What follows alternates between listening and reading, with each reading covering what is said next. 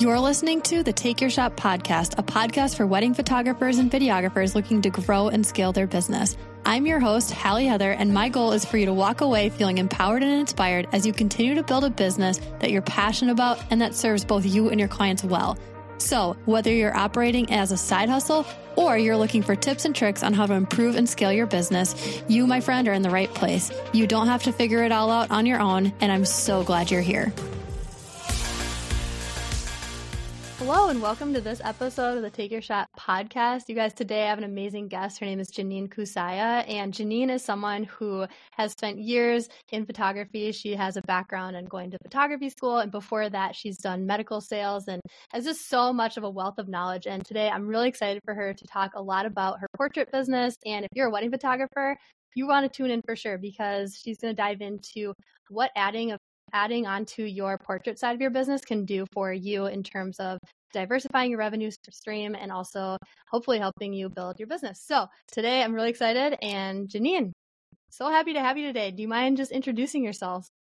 Thank you. Yeah, thanks so much for having me. So I live in the San Francisco Bay Area and I have a portrait photography studio. I really only do portraits and it's taken me some time to kind of figure out where I wanted to niche and focus, but really my main focus is on pregnant women because that was just like a natural place to see my portrait business grow. So yeah, my focus is between that window between pregnancy and young family. So I do a little bit with babies. I don't really consider myself a full blown newborn photographer. There was a time that I did that with the posing, but it just didn't really, I didn't enjoy it as much as I thought I would. So yeah, that's my focus. I have a baby plan, which is really kind of what keeps my my clients coming back with very little additional marketing spend. So it's been working really well for me. So, Jennine, you have built such a successful photography business for yourself over the years. And I would love to hear a little bit more about what did it look like going from transferring from sales and business to going to photography school to now building this business that you now are thriving in? Yeah, I think the biggest difference for me was this was the first time I actually built my own business. So, you know, I have to be the one who's accountable for myself, for my time, getting things done. So that's a, a big difference. But I also, it's like a little bit of a double edged sword when you have the freedom that I was looking for, is that you have the freedom to not get the stuff done if you want to. So it's just like over the years, it's been like finding ways to get myself back on track. And then also kind of going back to what my goals are. I always try to lead with my goals of my personal life and build my business around that. So, yeah, I approached it in a different way. That photography school ended up going out of business. So, a big part of what I came to the realization was that there's a lot of really high quality online education out there that, if I'm being honest, I learned more through those avenues than I did when I was in the brick and mortar photography school. So, you know, it's been a process like it is for all of us, but I consider myself someone who's always learning. There's never a shortage of things that you can still continue to learn, whether it's business or photography related. Totally. And especially when you're running your own business, it can be so isolating at times. And so mm-hmm. to find like online communities or, you know, invest in education and just always be learning. If you're not learning, you're not really going anywhere, in my mm-hmm. opinion. And so I think that's really cool that you've like really early on saw that as an opportunity and really took that on because it really seemed to serve you well in your business. And so, yeah, that's really cool. Yeah. And it's also like my business has been established for probably over 10 years now. I, I kind of lose track. But one thing in you know, in a way, that's a relatively short time.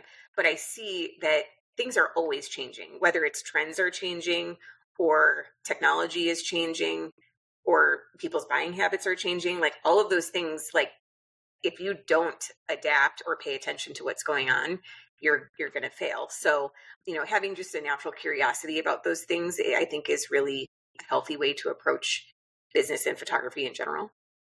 Totally, totally. I could not agree more. One thing I would love to pick your brain about while we have you here today is to mm-hmm. just talk a little bit about specifically portrait sales. So, a lot mm-hmm. of people listening, maybe they're photographers who maybe don't actually take time to do portraits because it's not worth their time. Maybe they're just doing yeah. quick and easy like mini sessions or low low offers and stuff like that. I also know a lot of people who maybe don't deliver or offer printed products and I know that those are two things that you do really well. You do portrait sessions and you do uh, offer different products. That can be really intimidating for a lot of people. I was hoping that we could today talk a little bit more about what that looks like in your business and like maybe some advice you would have for photographers who are looking at how can they increase their revenue and their business in those areas. Okay, yeah, that's great. Something that I have observed with a lot of wedding photographers is they kind of have their business locked down or their processes locked down and they're like that's working for them especially successful wedding photographers that's working for them.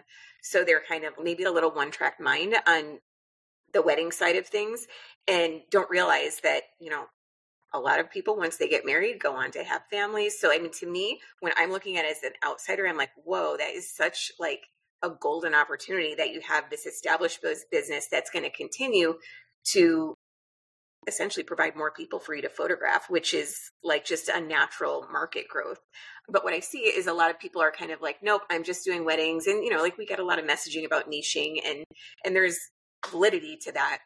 But what I see as sort of like an outside observer is it's not really that hard to take people that are interested in, in portraits and create a part of your business that just I guess is really like respected as an actual revenue generating stream for your business instead of it being like, okay, I'm focusing on the weddings. This is my business for that. And then everything else is going to be shoot and burn for a couple hundred dollars because the reality is like, that's, that's fast and easy cash. And so, you know, there's in some ways nothing wrong with that. But I do think that you are sort of missing out on opportunities for additional revenue. And the biggest thing is when I'm looking at a wedding versus portraits, I think of a wedding as like, let's say five to ten thousand dollars.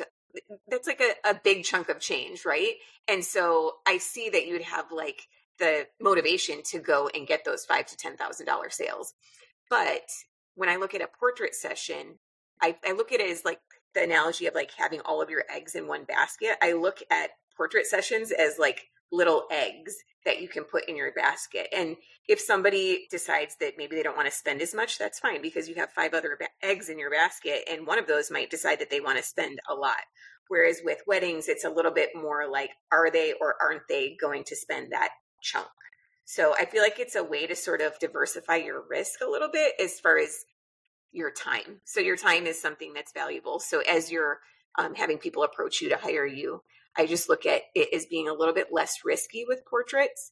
But then, you know, you just have a lot more flexibility too as far as timing. So most weddings are happening on the weekends. Portraits can happen any day of the week. It's just like how you want to structure your business. That's really cool. And I think, especially for photographers, I know so many who get burnt out on weekends and they don't even have the capacity or even ability to think through. I can't even add right now more sessions because I'm already mm-hmm. burnt out. And so to kind of diversify, oh, if you actually take on more sessions, you might actually mm-hmm. not have to do as many weddings, which then kind of gives you more balance. So I think what you're saying there is really cool. Now, speaking to the photographer out there who like the, the, they've gone all in with weddings, that's kind of where their bread and butter is at. And then kind of with the whole okay, we just do a couple hundred dollars on sessions because they don't really want to think about building that mm-hmm. part of mm-hmm. their business. What would you say are some of the first steps that they should take in terms of actually building their portrait side of their business? Like, what would you say are the first things they should focus on to start pivoting or start adding that?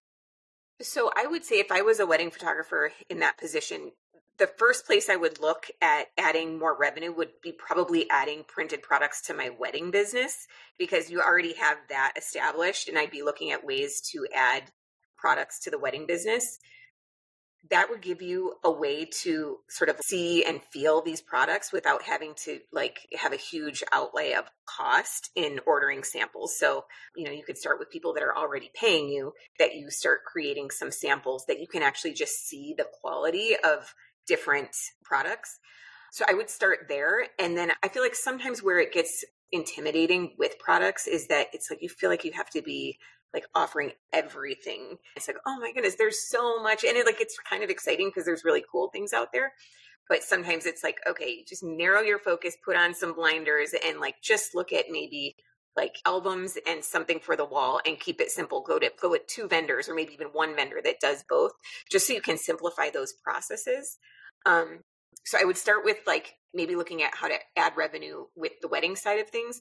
And then it would be a natural offshoot to have those products right there to look at to sort of create samples for your portrait side of things. I think that's a really great start. And then in terms of actually like getting people to print, because maybe you have some insight on this, but so many people order the digitals, they only deliver the digitals. And I think offering an option for them to print is great. But do you have any tips on actually getting people to want to purchase those through you? Because at the end of the day, if you're giving away digitals and maybe you don't recommend doing that, people will go to Walmart or Walgreens and it's just like you're paying thousands of dollars for these photos to be taken when in terms mm-hmm. of wedding only to have the cheapest print that's going to fade and not last long. Like, how do you kind of convert them to actually purchasing through you versus going with someone else? Great question. So, I actually have a really simple way of doing it. I incentivize them with a better price on the digitals if they purchase something tangible.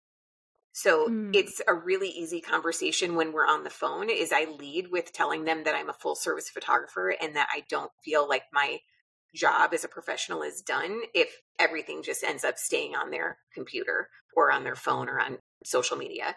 And the truth is, not everybody is. I mean, there is definitely always going to be people out there that are like, oh, I'm, I'm good with just the Instagram post. That's all I really wanted. And essentially, that's not my ideal client. But there are a lot more people out there, and especially because I'm doing portraits, and you know, not everybody has a wedding before they have a family, but a lot of people do so they have that experience of having wedding photos that are sitting on their computer. So I can't tell you how often it is that I have that conversation and the next thing that they say is, "Oh yeah, our wedding photos are still like we had the best of intentions to do something with them and they're still sitting on our computer." So it's like for me, it's a really great segue to be like, "Well, I don't want that to happen to you. I I've been doing this for a long time. This is my area of expertise. Let me help you to create something that's really going to stand the test of time and and create this heirloom album for you or something for the wall. I love that. And I couldn't agree more. That's there's nothing also more heartbreaking as a photographer to see them only live digitally. Like I love yeah. seeing them post about, oh, we printed them on the wall or they send me a photo like, oh my gosh, it's in our bedroom and all these you just love that. And you don't always see that. And it's like, did they print it? What are they doing? Like, yeah totally see that. Or the so, worst feeling when you do see the Walgreens version of your photo yes. and you're like, oh my yes. goodness, oh, please, oh, no. please take that down, but you can't. yeah. So kind of, so kind of talking a little bit more about the sessions now, moving into that. So when you do sessions, do you mind talking through a little bit about your process? Like when they book you, are they paying just a session fee and then they have to order prints and digitals and all of that separately? Or like, how do you, do you mind walking through like a little bit of like your structure? Sure. So I'm going to share what I do because this works well for me. And for me, I'm always looking for something that's pretty simple. So, my sort of mindset is I feel really confident that once someone gets in front of my camera and then they see the photos, they're going to want them. They're going to have to have them. So, you know, if, if you're at that point where you're confident in your work and you feel like people are going to be like, oh, yeah, it's really hard for me to say no to that, then I think my method, which is using a session fee. So I, I over the phone, I tell them that the session fee is to, and this is something I think a lot of people struggle with is like they have the thought that a session fee is for nothing. It's just a session fee. And they don't like that these questions come up like, well, what do I get for the session fee? So this is how I explain it. The session fee is to reserve your spot on my calendar. It covers my time and talent. It covers the use of the studio or my travel time if I come to you. And nobody ever says anything in response to that other than, like, okay, that makes sense. So, what I like about that is it also, and, and sometimes I will also say it also prevents people from no showing or ghosting me. And, you know, I, I think people understand that that's a, a very legitimate thing. So I also I keep my session fee fairly low. It's only $250 and there's no obligation to purchase. And again, I think a big part of that comes from my confidence in my work. So there's a lot of people that will say, no, you have to lead with a much higher amount so you're covering your costs and whatever. I really haven't run into problems that people haven't gone on to to make more of a purchase. I'll share that my at my average is 1500 per session.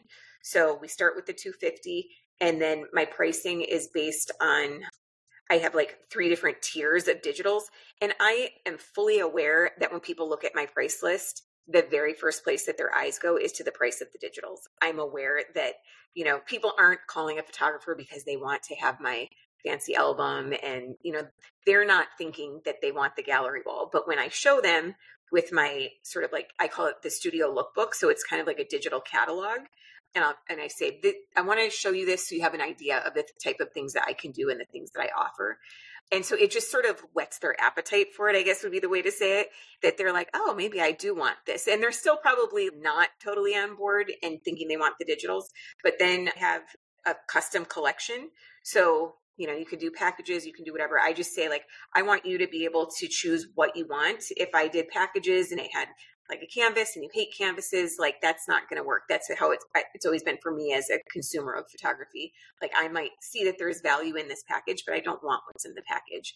So in a sense it's sort of like a la carte in that sense because they're not obligated to a package. Like they can buy like basically the minimum to get the better price on the digitals is an uh, 11 by 14 framed and matted print or a canvas, and that's 450 and then they get a better price on the digitals. So, yeah, between the digitals that I would say 99% of the people are purchasing the digitals and I'm kind of banking on that. That also lowers my cost of goods. So if we're talking about products, obviously there's a cost to the products, but when you're sort of padding that with them purchasing the digitals, it kind of comes out in the wash that they're they're getting something more in a sense they're thinking that they're paying less because they're getting a better price on the digitals but then at the same time my cost of goods is sort of absorbed in the fact that i'm including the digital cost in that if that makes sense mm-hmm. totally because yeah i mean it makes it totally makes sense because you it does cost you money your business mm-hmm. money to get these things printed and so yeah I love that. That's a really like strategic structure, and I think that's really cool. How do you how do you then communicate that, and like what when do you communicate this? So when they book, do they mm-hmm. know what all of this is going to cost up front, or do they book the session fee and then you reveal kind of like their options once they've gone through the process of having their session with you? Like, what does the timing look like with all of that? Yeah, so I I don't lead with sending them like a black and white price list. I lead with more visual digital things. So I, I think the first so I have like a nurture sequence when somebody fills out the contact form. And that is, I, I want to share too, that's part of my strategy with the lower session fee. I don't put my prices on my website because I actually want my goal with my website is to have people filling out the contact form, whether they're my ideal client or not, because I could share like I don't do mini sessions right now, but maybe someday I'd like to. And if there's people that are maybe looking at a lower price point and they're on my list of potential clients, then if I decide to do that at some point, they're already captured through filling out the contact form. So I sort of use the desire for the getting to know the pricing as an incentive for them to fill out the contact form, just so I have their contact information.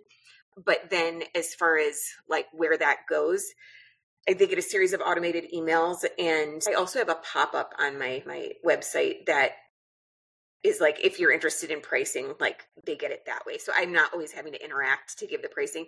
And then it's a general pricing guide. So it's a it's a hidden page on my website that shows um, images of the products that i offer with a starting point. I've had people that end up spending close to 10000 but most people when they're looking at my website are thinking like okay this like this i see quality and i see that this is like a higher end vibe at this website but they're thinking probably more that they're going to spend about a thousand dollars by looking at the initial pricing guide. And then if they're still interested at that point, then we start talking about my studio lookbook. I have a conversation with them.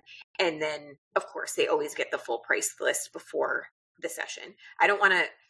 I don't want to hide anything and I want to make sure that they have all that information, but I don't really get into the nitty gritty about exactly what they're going to spend until after they see the images because obviously there's that emotional component and, and they have more of a desire to have them.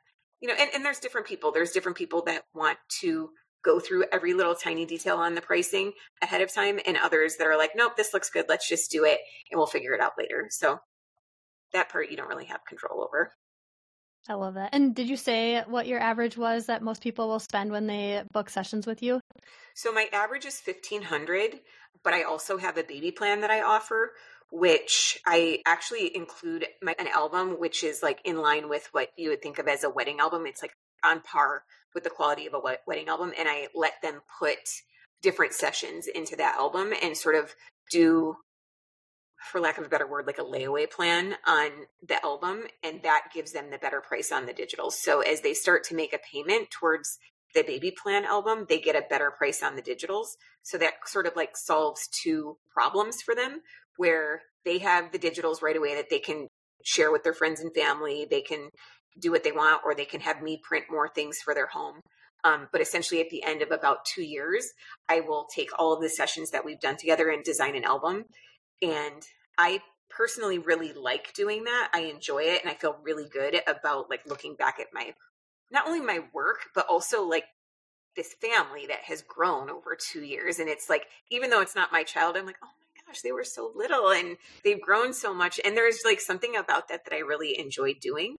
But again, going back to the business side of things, that keeps the cost of goods really low because I'm only creating one album, but they've been paying on it for over a year. So, hmm. you know, I'm sure you can appreciate that that also turns into a more year round stream of revenue than like a feast or famine. Uh, summer is like the it time that you have to be so, so busy and then you kind of like recover in January. Or for family photographers, it's like the fall season is like, they're going like crazy and then kind of get that like breathing room in January where I feel like the way my business is structured it's just a little bit more steady throughout the year. I of course do get people that are interested in fall family photos, but I don't always take all of them because I'm pretty like happy with the steady stream of revenue that I get with the young families. Totally, because they're making payments throughout the year. Mm-hmm. It it really gives you consistent payments. Yeah. Like you just kind of get them on retainer almost and yeah. have that steady revenue. I love that. That's so strategic on your part. mm-hmm. It it was not overnight that I came up with that, that's for sure. I was thinking strategically, but I was also thinking as a mom because when I started as a photographer, I didn't have a family, but then I had my first child. She's almost 10 now. So over the past decade, I've really thought about like what I want as a mom. And so that's how I've designed my product line is based on what I want. And when I discuss it with new moms, they're like, oh, yeah, I want that too. It's just like, it's a really mm-hmm. easy conversation to have. And I feel like there's not a lot of people out there that are offering that. So it's a differentiator. So Jennine, it seems like you've really done a lot of work in your business to build a business that like really works for you. And how would you say that this could impact photographers if they were to start offering something like this, specifically wedding photographers too, who might not be thinking about going into portraits? How do you think that this could really benefit them in their business? So I think kind of like we talked about before, it, it's it diversifies where your income is coming from. So I think we all as entrepreneurs are thinking about like multiple streams of income. So this is a great way for you to have another stream of income, but it's like those little trickles can really add up over time. So with the portraits, you know, one of the things that I've done that I don't hear a lot of people talking about is you hear about people doing the mini sessions. I, for the most part, stay away from those unless I'm doing it very, very strategically to um, break into a new market. But I do stack portrait sessions back to back, not all the time, but especially for maternity. Like I can have one after the other come in. And if my average is $1,500 and I do five, like you can do the math. It's like not that hard to make between five to ten thousand dollars in a Saturday, which could conceivably replace some of your weddings if you wanted to just like diversify or have multiple streams of income. So I think that's something that a lot of people don't strategically think about, but it can also help you with the physical side of things because I know when I did do a few weddings. I was only in my 20s, but I was like, oh my goodness, my feet are killing me. My back is sore for like three days after this. So with portraits, you just have a little bit more of a relaxed way. Like if you need to take a break, you can take a break. If you get sick, it's a lot easier to reschedule a, a day of portraits than it is a wedding. So, you know, it's something that I feel like can give you more of that freedom, which was part of my initial reason in, t- in getting into this creative business.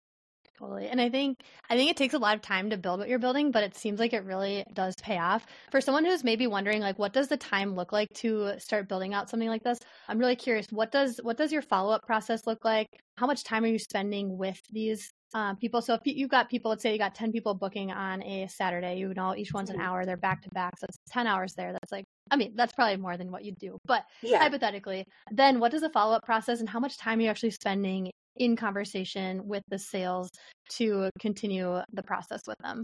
Yeah. So I will tell you initially when I started with doing portraits, I was doing the whole in person sales thing, which the traditional way of doing that is with a pre consultation, usually in person, or like a lot of people would say, always in person, then doing the shoot, then doing a follow up where you're doing a reveal of the images and then presenting the products and and making suggestions on how the images would look in the products in their home. Some people even go to the home. I was doing that for a while, but I found that the process was cumbersome for me. And I also found that it was cumbersome for my clients. And I really felt this resistance for asking them to come in for multiple sessions. For me, my, my studio is an amazing building, but it's a little off the beaten track. So it's like a, a little bit far. Some of my clients come from over an hour for the shoot. So to have them come back again for another meeting just became cumbersome. But the truth is, it was the pandemic when everything had to go more towards online interaction that I was like, okay, well, I'll just try it with some of these digital. So I had created. Uh, I, I referred to my studio lookbook. So that's actually like a printed book. I'll, I'll show you on this. I know this is a podcast, but it's an actual printed book that I used but I had a PDF of it because in order to send it off to get printed, I had to create a PDF at one point. So I just start, I put that into like a Flipsnack so it looks like a digital magazine. And when I started sending that, I was like, this is actually working just as well as when I met with people in person. And we both like it that we're doing it from home instead of having to go and physically meet. So that is just where I, I moved to it. And then I, in the past, was not doing online galleries. I am now. I'll be fully transparent because of the rise in the watermark removal software. I'm rethinking that process and I'm probably going to do a same day reveal where I shoot and then show them the images in person. To date, I don't feel like I've had anybody steal the images, but I know that that's coming. And so, you know, it's it's been working for me sending watermark galleries, but I do think there's some validity in thinking about potentially doing same day reveals. And then as far as what they decide to purchase, like they just look at that studio lookbook and then make their decision and then I send them an invoice. So some people have asked like about doing a like an online checkout where they're like, "Oh, I want this album with this cover and this many pages." I feel like that's too much to leave in the hands of the customer for two reasons. One, as they start adding things, the total is going to go up, up, up. And then they're in California, I have to charge sales tax on tangible goods. So doing something that's like over a thousand dollars and then adding the 10% sales tax is like, I feel like that's a definite way that people would bounce from that web page. But when they're looking at the catalog and then they just send me an invoice, they have like a general idea of what they're going to spend and maybe when they see the actual invoice it's like oof that's a little bit higher but it's very rare that i have someone come back and be like oh can you take that off? I don't really want to spend that much. They just kind of once they they send me that info, that email i feel like they've committed to their purchase. So you're doing this all online via email versus i always so i always always offer in-person meetings and zoom calls and coming to them but nobody ever takes me up on it. So that kind of mm-hmm. tells me that they like the online interaction. So if they want me to, I'm always available because I do still consider myself a full service brand, but they just don't take me up on it and that's fine with me. and and since kind of pivoting from doing it in person to this, you have not seen a decrease. In fact, you've seen just like the same, if not maybe even better in terms of my sales? highest sales have been since then.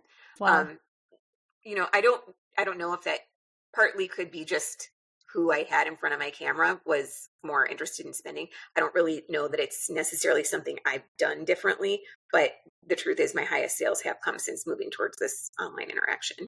Wow, that is seriously so cool, Jennine. And I seriously am so thankful that you were on the, the show today and just thank you for everything that you've shared.